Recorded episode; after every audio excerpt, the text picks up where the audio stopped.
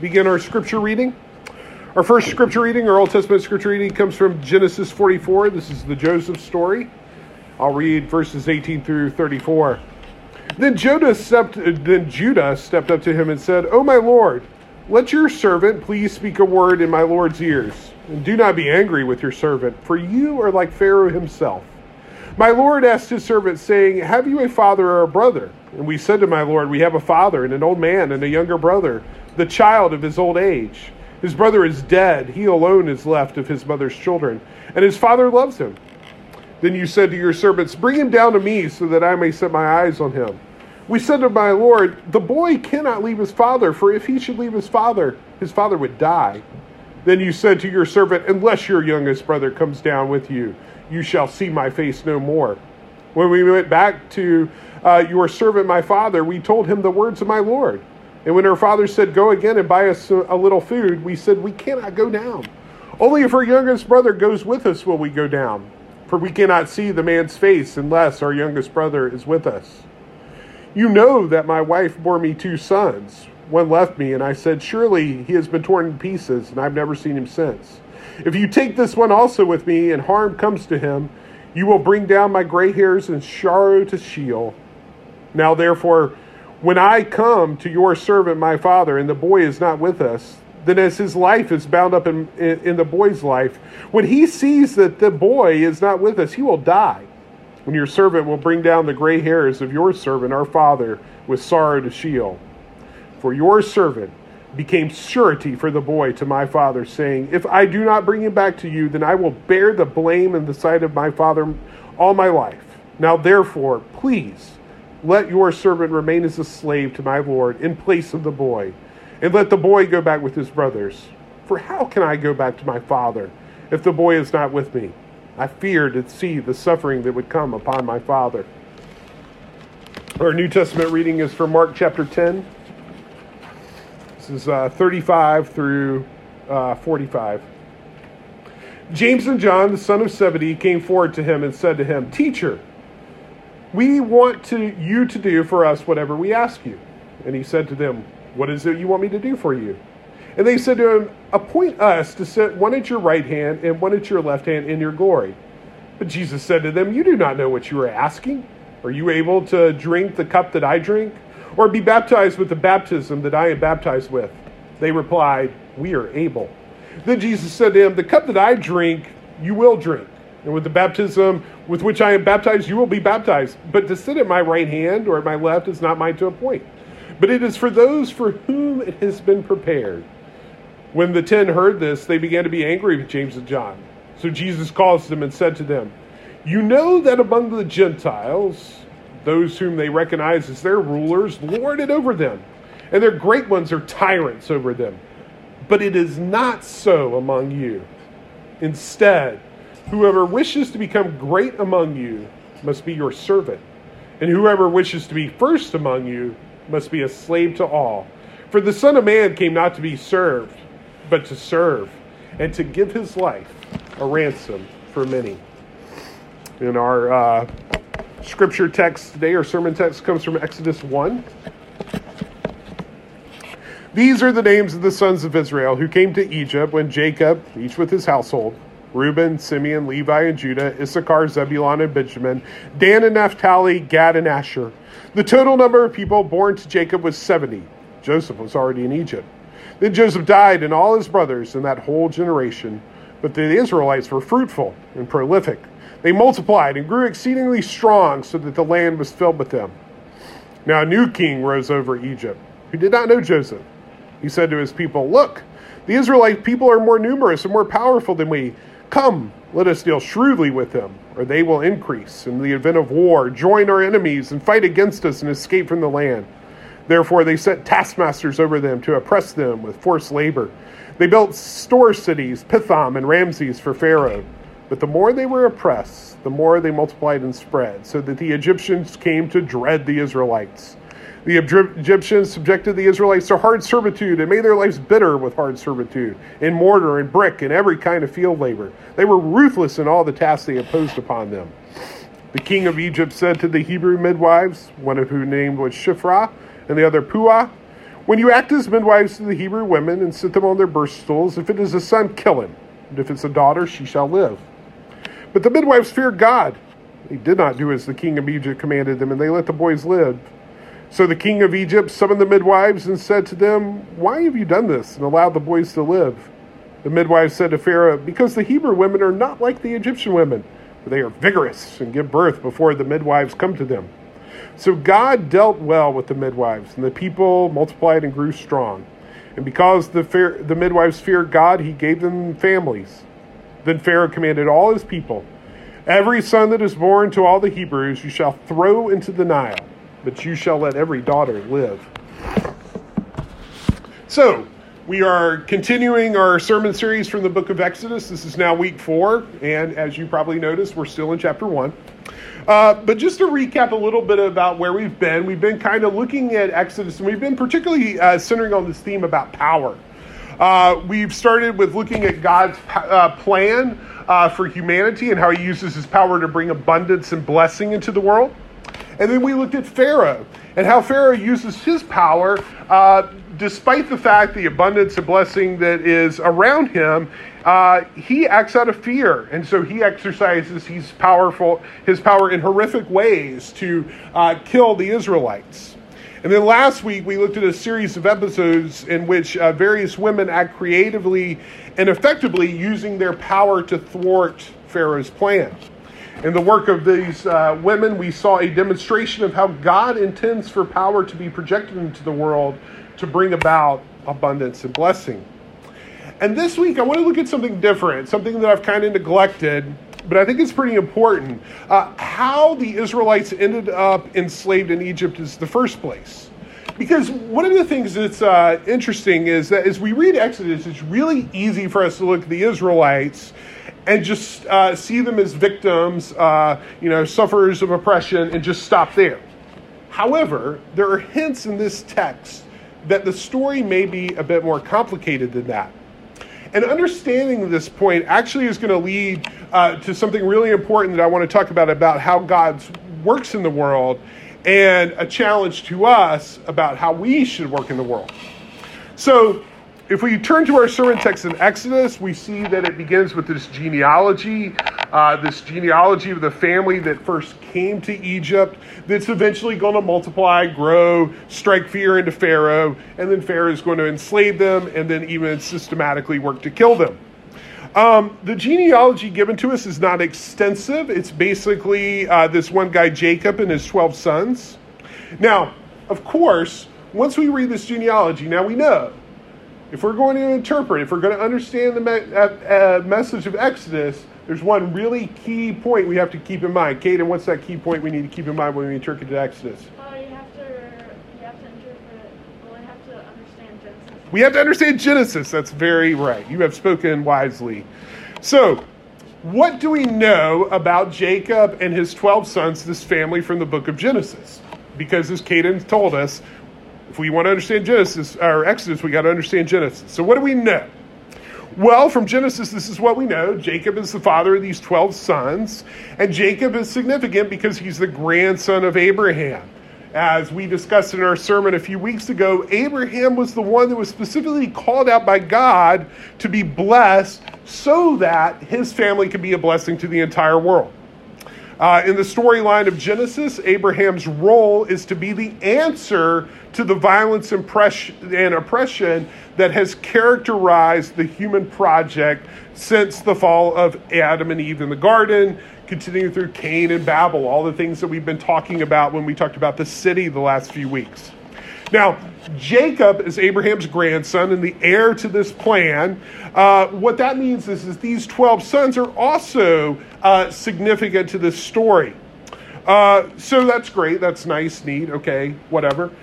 But if we read the story of Genesis, if we read about these 12 sons, if we read about Jacob, we find out that this nice, neat story that sounds great is really very far from this case.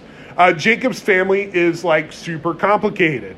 It was uh, racked by infighting, by favoritism, by jealousy. His family is a lot more like uh, uh, uh the Roy family in succession than it is like the Waltons. So I don't know if the Venn diagram of people who know those two shows is very big, but anyway.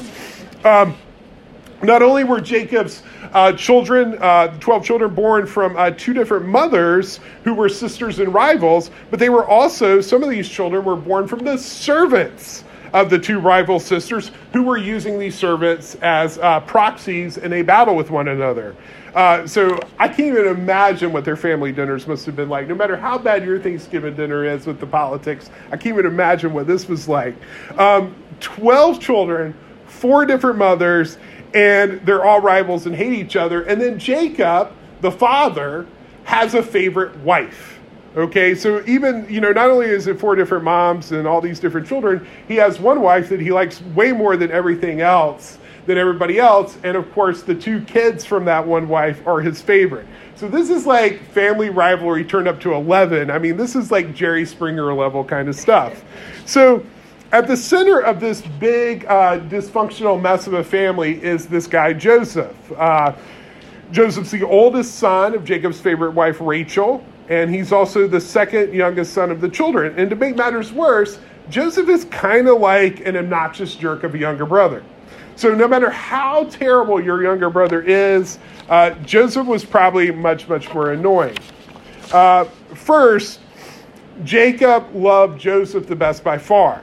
Uh, Jacob loved him so much that he made an awesome coat for Joseph. It was uh, red and green and yellow and brown. Oh, I was waiting for the uh, Sutton girls to be here to get that Joseph and the Amazing Technicolor Dreamcoat reference. But anyway, uh, apparently uh, coats were a really big deal in the ancient world. It wasn't just an item of clothing, but it was a symbol of status and authority. So there's that. And then Joseph also starts having these dreams, and in these dreams, uh, he his the rest of his family, including his father and mother, bow down to him. And Joseph decides that, you know, what's a cool idea is like, let me tell all my family about these dreams. So, word of advice if you have dreams like this, keep them to yourself because nothing will uh, good will come out of sharing these to your older siblings. So, so let's see, Gabe and Ethan and Blake, uh, pay attention to that. Uh, anyway, nothing good came to Joseph. Uh, once Joseph's brothers had the opportunity, they make plans to kill Joseph. The brothers capture Joseph and they throw him into a pit. And they probably would have killed him, except one of Joseph's brothers, named Judah, uh, decides that it's kind of a waste just to kill Joseph. It would be a better if we sold him for some money into slavery. That way, we get rid of him and we get paid at the same time. And so the older brothers say, That's a great plan, Judah. Let's do that. And so there just happens to be an Ishmaelite caravan coming through on his way to Egypt, and so they sell Joseph into slavery. Uh, Joseph uh, becomes a slave of an Egyptian military officer named Potiphar. However, Potiphar actually realizes Joseph's pretty smart and has a lot of potential, and so he puts Joseph in charge of his whole estate, which is great until Potiphar's wife falsely accuses Joseph of attempted rape, and Joseph is sent to prison. Now, you would think in prison would, would mean it's all over for Joseph. But even in prison, Joseph's talents are noticed, and Joseph rises to a position of some authority in the prison. Eventually, Joseph's skills will be recommended to the Pharaoh, and Joseph foresees a disaster, a famine that's coming to Egypt. And so he develops a plan to guide Egypt through this disaster. Pharaoh recognizes Joseph's brilliance. He elevates Joseph to second in command of Egypt uh, to implement this plan. And then he, uh, Joseph goes on to eventually reconcile with his family, marry, have children, live a long life, and be buried back in Israel.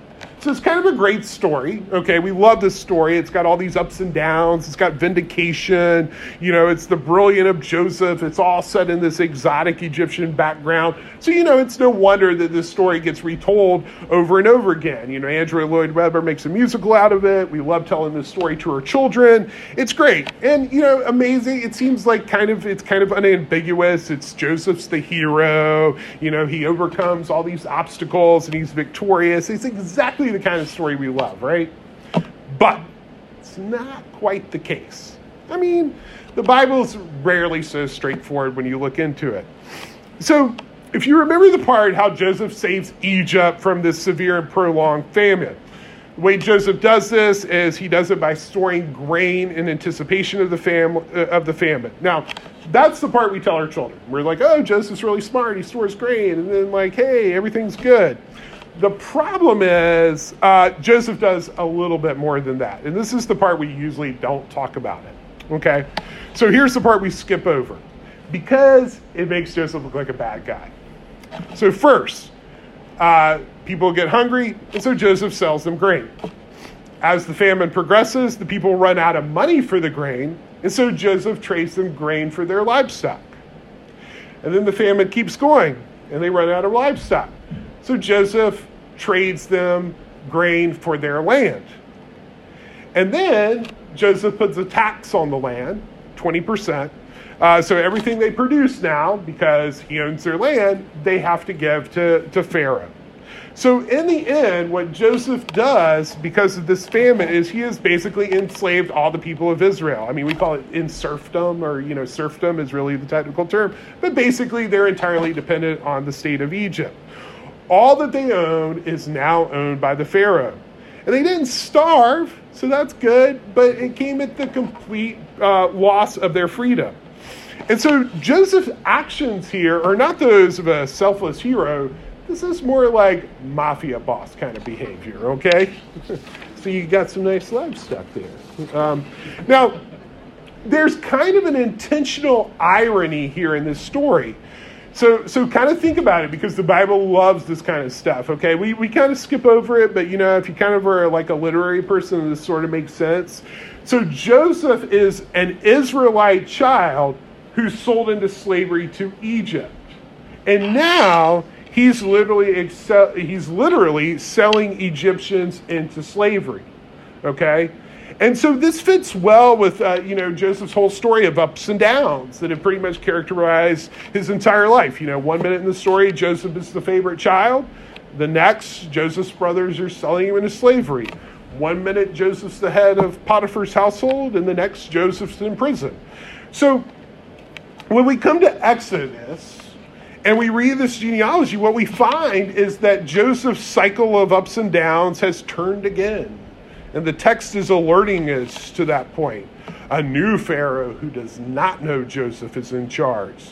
So, once again, now the Egyptians who were enslaved by Joseph and now the family of Joseph is being enslaved by the Egyptians. So we have another up and down here, another turn of the cycle. So, you know, uh, what's going on in Genesis and Exodus here, as we see, is, you know, uh, as the song says, sometimes you're the windshield, sometimes you're the bug. So, uh, you know, as the dude would say, strikes and gutters.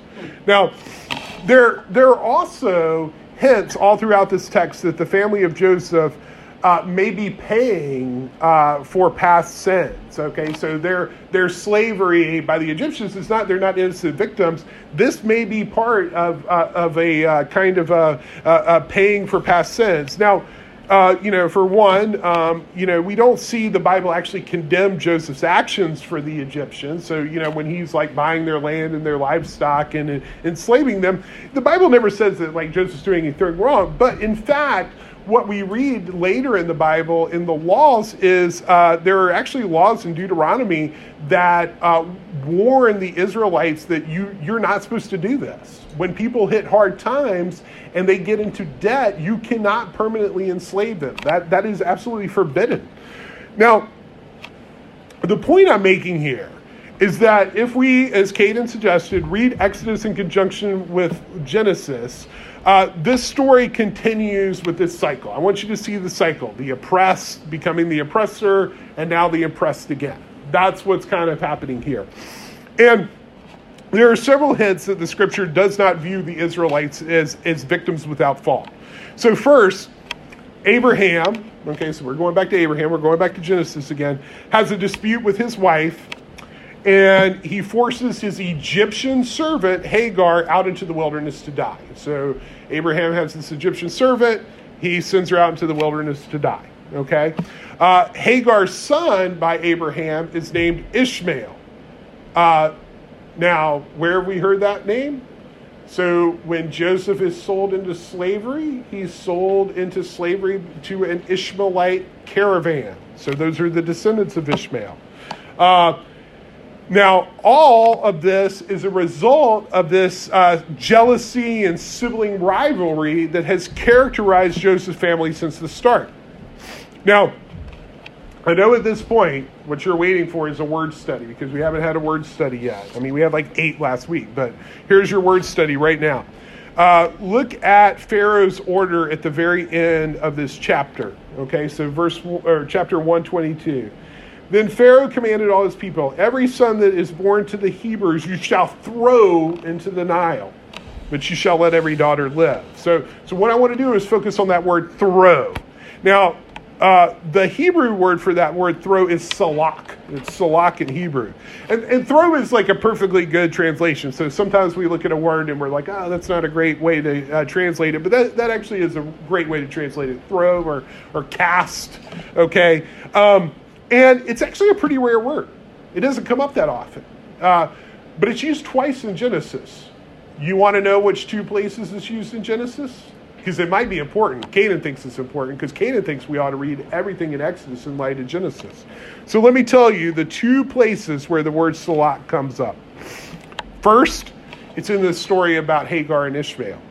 So when Abraham kicked out his Egyptian servant Hagar along with their son Ishmael, they're running out of water because they're in the desert and they think they're going to die. And Hagar cannot bear to watch her son suffer and die. So it says she throws him into some bushes to hide him.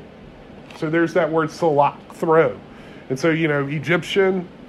Okay, the second time salak occurs is in the Joseph story. So Joseph's brothers capture him and they throw him into a pit. So there's that word again. So Pharaoh is repeating this odd word with both an Egyptian and a Joseph connection, and it's all connected to you know this family rivalry and violence and abuse within Abraham and Jacob and Joseph's family. And so there's a significance here. The significance of using that word is, is the, what the text wants us to see. That Pharaoh is actually acting in a very similar manner that, that has come before in the Israelites' family history. And so the take home message here is look, it's easy to make Pharaoh a bad guy. He's a bad guy. No one no one's arguing that. And Pharaoh certainly is a bad guy. But Pharaoh is also repeating a pattern that the Israelites have been acting out for like hundreds of years, like the whole story of Genesis. It's a cycle that has ups and downs. We've seen it played out all through Joseph's life and in Joseph's family. And it just so happens that this time Pharaoh is up and the Israelites are down. In a way, Pharaoh is just the next in a series of oppressions and violence that begins with Abraham's family. Abraham oppresses his Egyptian slave woman. Joseph's brothers attempt to kill Joseph and force Joseph into Egyptian slavery. Joseph enslaves the Egyptians, and now Pharaoh enslaves the descendants of Joseph's brothers and tries to kill them. Just one more in that series. And, and so if we think about that from like this grand idea of series, what we've got here is we don't have good guys and bad guys like we want to make it out to be. I'm going to take this quote. This is one of my favorite quotes. This is uh, from a, a, a, Soviet dissident named Alexander Solzhenitsyn. Uh, you may have read uh, uh, One Day in the Life of Ivan Denisovich one time when you were in high school, but he's got a great quote that sums up the problem that Exodus is trying to get at here. If only there were evil people somewhere insidiously committing evil deeds, and it were only necessary to separate them from the rest of us and destroy them. But the line divided, dividing good and evil cuts through the heart of every human being. That's what Exodus is trying to show us here. We see that the line dividing good and evil is cutting through the Egyptian family and the Pharaoh, as well as Abraham's family. So that leads us to a problem here. What's to be done? What's the solution to this? Does this cycle of oppression and oppression continue back and forth through history with nothing changing but the names and faces? Is it just a matter of our team, yay, let's go Team Joseph, being on top? But what if our team isn't so great? I mean, there's really nothing that tells us that Jacob's family and Joseph is really like this much better than Pharaoh, right? I mean, really. And I mean, I don't like Team Pharaoh, but Team Jacob doesn't seem that much better. Won't Joseph's family just do the same thing as Pharaoh if he comes out on top? Well, thankfully, the Joseph story also leads us to a solution, and it comes from a really unlikely place Joseph's older brother, Judah. Now, he was one of these 12 names mentioned here. Uh, uh, and, and, and the reason it's unlikely, the reason this is an unlikely place is because Judah does not come off that great in the Joseph story. First, Judah is the fourth oldest brother from uh, the wife his father Jacob really didn't like that much. Uh, so he doesn't even, you know, really have that much uh, prospect. Second, uh, the first story we have about Judah is Judah coming up with the bright idea of profiting off his brother Joseph by selling him into slavery. Remember, he's the one that came up with making money off of this, right? And third, we get a whole chapter in Genesis about this incident with Judah involving his daughter in law Tamar. Now, unfortunately, this story about Judah and Tamar is like too long for us to get into. My sermons already go too long, but it's a great story. It's got lots of cool, salacious details, and if you don't read it, you absolutely should. But it's really Jerry Springer stuff again. Uh, so crazy dynamics. But the take home message of this story is that Judah looks like a really, really big jerk. He's terrible. Um, but the Joseph story contains one more story about Judah, and it's the story that was in our reading from Genesis today. And so it involves Benjamin, uh, who's the uh, other child of Joseph's mother, Rachel, who's the mother that like Jacob really loved. And Benjamin is the youngest. And based on everything we've been learned to expect from uh, Genesis, Benjamin looks like he's going to be the chosen son. Okay, he's the favorite son of Jacob. He was born miraculously despite his mother's infertility. You know, Genesis is kind of big on that. And also, uh, you know, Genesis is always elevating the younger son over the oldest. So we kind of think like Benjamin's going to be the one, like he's the big one. But in the end, what we find out in Genesis is that it's Judah who ends up being elevated. Judah is the son who the kingly line of, uh, of David originates from. Uh, he's going to be the one that Jesus comes from, the Messiah, you know, the lion of the tribe of Judah. So the question is, why is that?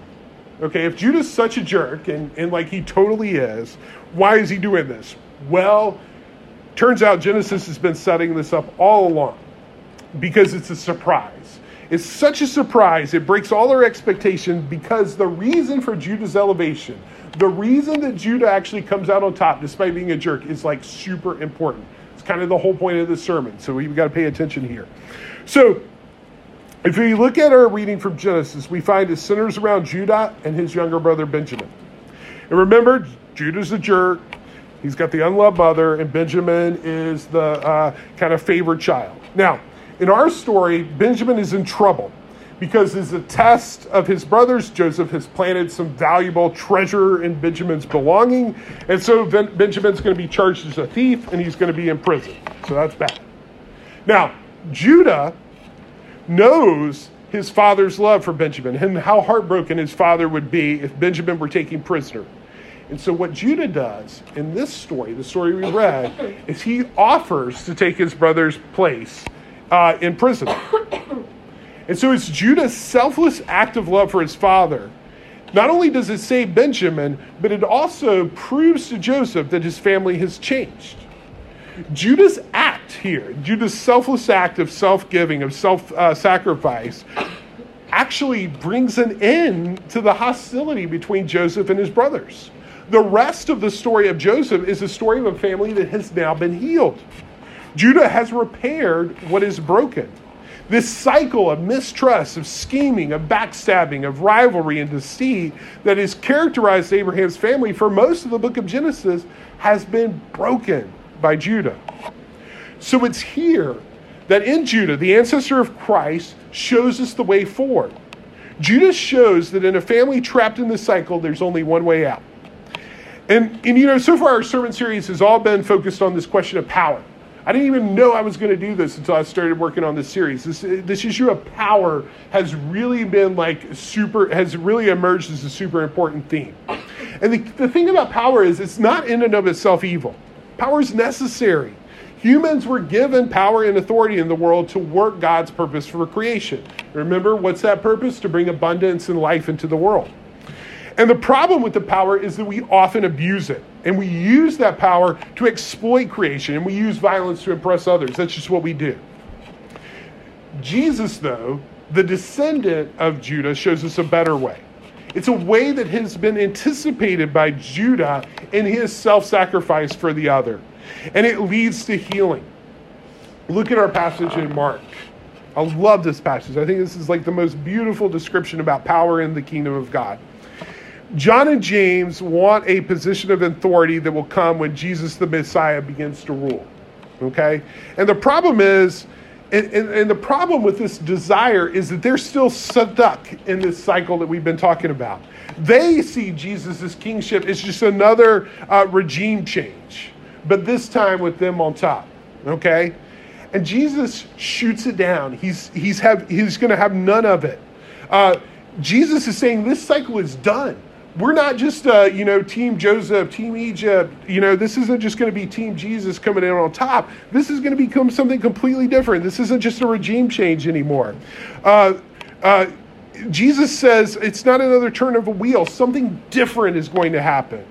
As jesus it says to pilate my kingdom is not like this of the world. Because jesus' kingdom is not one based on authoritarian rule like that of pharaoh or joseph or caesar Jesus' kingship is instead based on what does he say to uh, the disciples? It's based on service. Jesus' kingship is one based on self sacrifice for others, where Jesus' own life is given for the many. And that's what power looks like in Jesus' kingdom. And that's why it's so important to grasp that concept because this is the only way power will work that can end this cycle of violence and oppression. The only way it can work that can lead to healing and bring the abundance and flourishing and fertility and life that God has wanted for the world. It's the kind of power that Judah had demonstrated earlier. Something new is broken into the world that Judah was just the beginning of. As we will see in the coming weeks, Exodus is not simply about freeing people from slavery. That's not enough. This is not just another regime change that happens in Exodus. Ultimately, Exodus is about the creation of a new people with a new way of acting in the world that challenges and surpasses all of the old systems. And that newness is the beauty of what happened on the cross. Because it's at the cross that this sad cycle of history of humanity is shattered the dark forces of Cain and Pharaoh and Caesar and all the other tyrants of the world come together and do their worst to Jesus. But Jesus' resurrection reveals all their attempts are impotent. And instead, he brings into the world God's new future and new creation in the midst of the history of the world's suffering. And in this new kingdom of Jesus, and this is what is key, it, it's not that the executioners triumph, they don't triumph over the victims. But however, the key to Jesus' kingdom is neither do the victims then go on to triumph over the executioners. This is a true revolution. It's not just a swapping of positions. It's a new kingdom with a new ethic and a new humanity where we at last see the graciousness and righteousness of God revealed. This is a kingdom where the cycle has been broken. And not through a power characterized by more violence, but by service and self sacrifice. And that is how we, as Christ followers, have got to project our power into the world.